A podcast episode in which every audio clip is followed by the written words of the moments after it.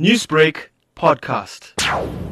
The strike will affect SAA technical, cabin crew, and other staff. SAA this week cited financial constraints and announced that it would retrench more than 900 employees to fix the airline fiscal challenges. SAA added that the strike could be severe as they would be making 50 million rands loss a day.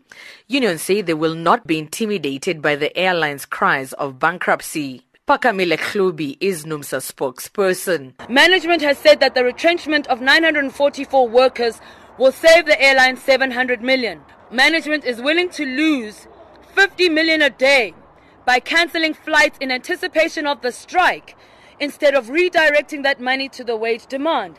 If SAA was to meet the wage demand of 8% from workers, this would cost the airline approximately 100 million per annum. The cost of two days flight cancellation is equivalent to our entire wage demand for the whole year. NUMSA says SAA continues to pay 25 billion rands annually in procurement, including other wasteful expenditure at the expense of staff. The unions are demanding an 8% salary increase across the board. They want all outsourced services like security, cleaning, document verification, ground handling jobs to be insourced.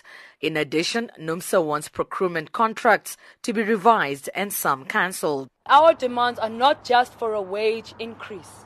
We don't want to be back here four years from now. You mustn't forget that in 2015, we were told that SAA is in a crisis, a thousand workers must be retrenched. They retrenched those thousand workers.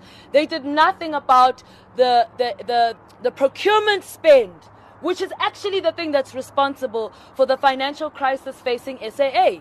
Now, our demands are speaking directly to the problem affecting SAA. Meanwhile, the Cabin Crew Association has slammed SAA tactics.